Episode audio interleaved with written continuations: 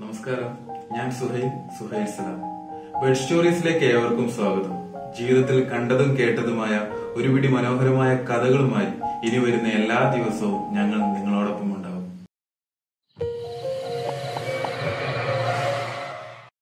യാത്രകളിലാണ് നമ്മൾ പലപ്പോഴും വലിയ പാഠങ്ങളൊക്കെ പഠിക്കുന്നത്.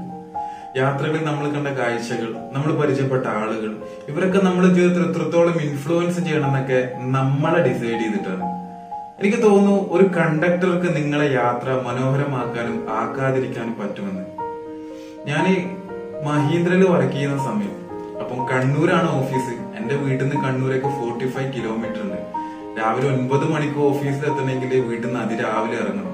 അങ്ങനെ ഞാനൊരു കെ എസ് ആർ ടി സിയിൽ കണ്ണൂരിലേക്ക് യാത്ര പോയത് ആ സമയത്ത് കണ്ടക്ടർ വന്നു. ഞാൻ ടിക്കറ്റ് ഒക്കെ മുറിച്ചു. കുറച്ച് കഴിഞ്ഞിട്ട് കണ്ടക്ടർ ചോദിച്ചു ആരെങ്കിലും ടിക്കറ്റ് എടുക്കാൻ ബാക്കിയുണ്ടോ എന്ന് ചോദിച്ചു. അവരതിന് റെസ്പോണ്ട് ചെയ്യുന്നൊന്നും കണ്ടിട്ടില്ല. കുറച്ച് മുന്നോട്ടേക്ക് പോയിക്കൊണ്ടിരിക്കുന്ന സമയത്ത് കണ്ടക്ടർ വീണ്ടും ചോദിച്ചു ആരെങ്കിലും ടിക്കറ്റ് എടുക്കാൻ ബാക്കിയുണ്ടോ?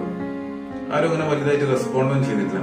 നമ്മളെ കെ എസ് ആർ ടിയുടെ സൈഡ് വിൻഡോ സീറ്റിൽ ഇരുന്നിട്ട് ഇങ്ങനെ നടക്കാതെ കുറെ സ്വപ്നങ്ങളൊക്കെ കണ്ടിട്ട് ഇങ്ങനെ യാത്ര മനോഹരമായി പോയിക്കൊണ്ടിരിക്കുക കുറച്ച് ദൂരം ഏതാണ്ട് മുന്നോട്ട് പോയപ്പോ വീണ്ടും കണ്ടക്ടർ ചോദിച്ചു ആരെങ്കിലും ടിക്കറ്റ് എടുക്കാൻ ബാക്കിയുണ്ടോ?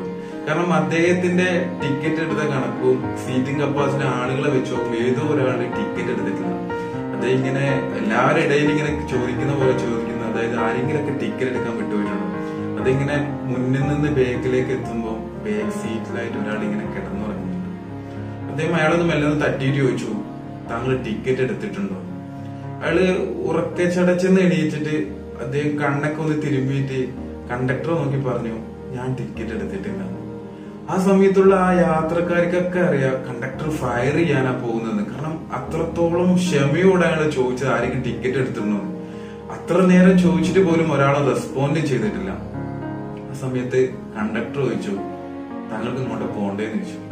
"അത് കണ്ണൂരൊക്കെ പോകണ്ടേന്ന് പറഞ്ഞു.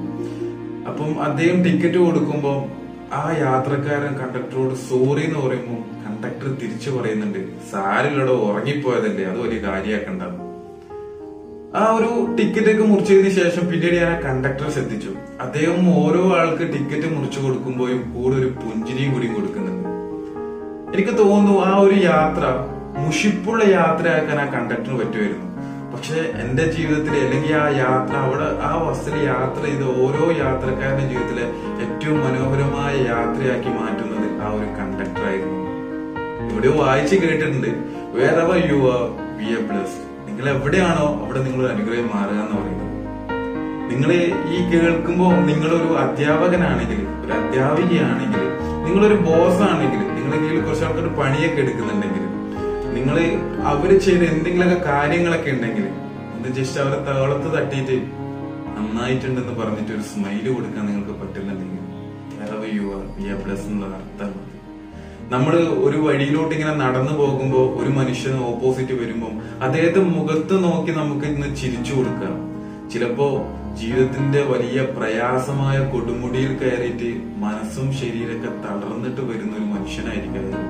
നമ്മളൊരു ചിരി അയാൾക്ക് വലിയൊരു ആശ്വാസമായ ചാൻസ് ഉണ്ട് അതുപോലെ നമ്മൾ വീട്ടിൽ നിന്നൊക്കെ ഒന്ന് പുറത്തേക്ക് ഇറങ്ങുമ്പോൾ ഒന്നോ രണ്ടോ ദിവസം കഴിഞ്ഞിട്ട് തിരിച്ചു വരുന്നെങ്കിൽ ഒന്ന് അമ്മയുടെ അടുത്തേക്ക് ചെന്നിട്ട് ജസ്റ്റ് ഒന്ന് കെട്ടിപ്പിടിച്ച് പുഞ്ചിരിച്ചോണ്ട് ഉറമ്പി ഞാൻ ഒന്ന് വരാൻ ലേറ്റ് ആവട്ടോ അല്ലെങ്കിൽ ഞാൻ രണ്ട് ദിവസം കഴിഞ്ഞിട്ട് വരുള്ളൂ എന്ന് പറഞ്ഞാൽ നമ്മൾ ഇറങ്ങി പോവുക അല്ലെങ്കിൽ നമ്മളിപ്പം നമ്മൾ കീഴിൽ ആരെങ്കിലൊക്കെ വർക്ക് ചെയ്യുന്നുണ്ടെങ്കിൽ അവരെന്തെങ്കിലും നല്ല കാര്യം ചെയ്തെങ്കിൽ അവരടുത്തേക്ക് പോയിട്ട് തോളത്ത് കെട്ടിയിട്ട് നന്നായിട്ടുണ്ട് കേട്ടോ എന്നൊക്കെ പറയാം.